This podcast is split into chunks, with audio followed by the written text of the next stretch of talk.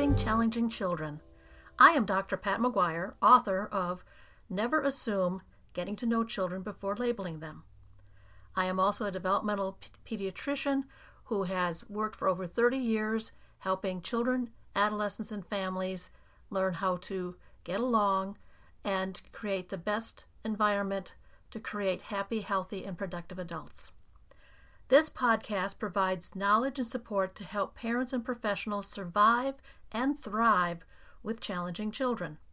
Each episode will look at a topic that affects how children develop, learn, and behave. Hi, Dr. Pat McGuire here.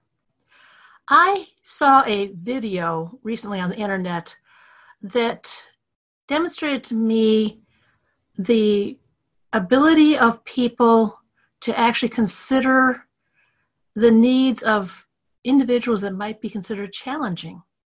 This was a video about a high school graduation where one of the students had autism. I found it amazing that before the procedures began, before the processions and the handing out of diplomas, the principal uh, announced to the audience that they were going to have a special student receive his diploma first and that the audience needed to help him out so that the student would feel like he had enjoyed the experience. He requested that there be no shouting, yelling, whistling, or other loud noises during this time that the student came up, received his diploma, and left the stage. He also requested that there be no loud clapping. Now, why did he do that?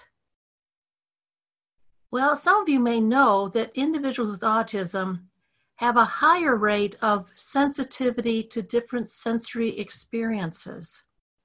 And this can include sound. It can be extremely jarring and scary to them. So, this head administrator had planned ahead to meet the needs of this student because otherwise there may have been a meltdown and a disruption to the ceremony, and the student would not have felt like he had been successful. So, indeed, after the announcement, the student came up with two other individuals, support people, I would guess, um, and he had his fingers in his ears in preparation for too much noise. But as the video goes on, you can see that he's getting more tentative and beginning to take his hands down because he's not necessarily hearing the loud noises that he expected.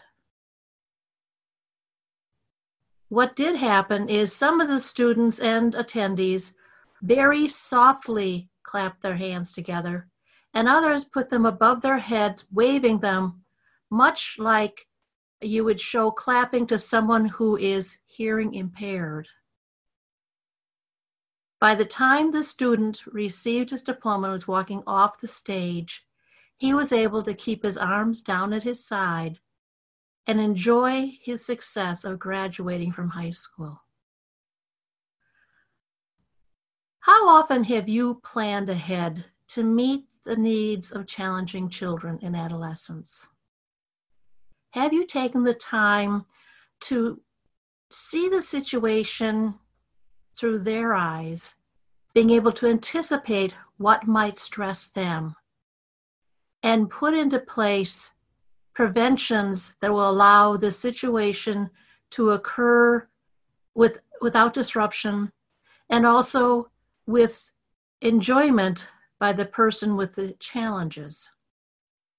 I ask you this week to look at what are you doing to help meet the challenges of these challenging children?